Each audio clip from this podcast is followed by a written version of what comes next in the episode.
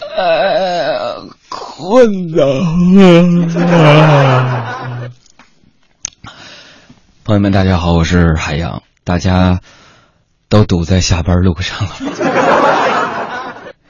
虽然这个时候我下不了班但是想到你们下班的也是被堵在路上，我心情就爽朗了很多嘛。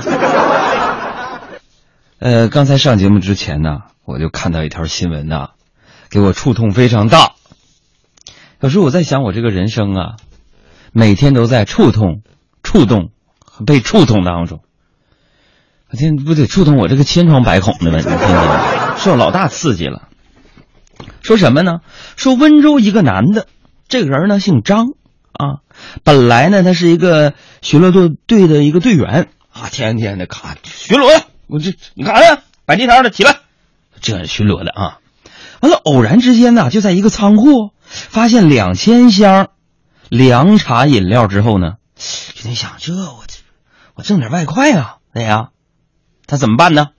他就叫来仨那个收废品的，哎，哥几个，你过来呗。干啥呀？有啤酒瓶易拉罐的卖，破烂换钱嘞。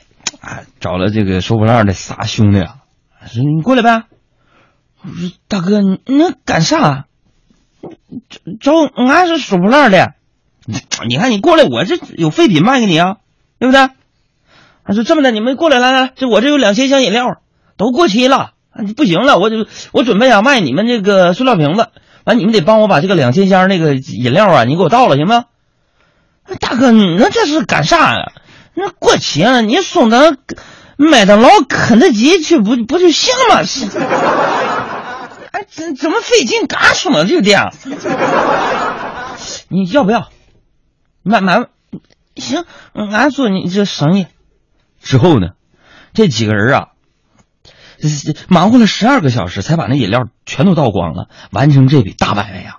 朋友们，你们猜一猜，就卖了三万多个空瓶，加上两千个纸壳箱子，最终人家挣多少钱？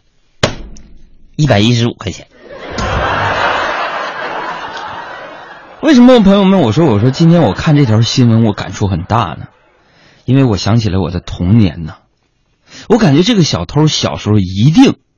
也干过买包干脆面，把面倒了，只为得到小浣熊卡这种事儿啊！哎呀，我的天哪，朋友们呐，我也在想说，这个现代社会当中，这人既买椟还珠之后，又一个新的成语即将问世，就是倒水卖瓶啊！哎，所以这告诉我们啊，思路。决定出路啊！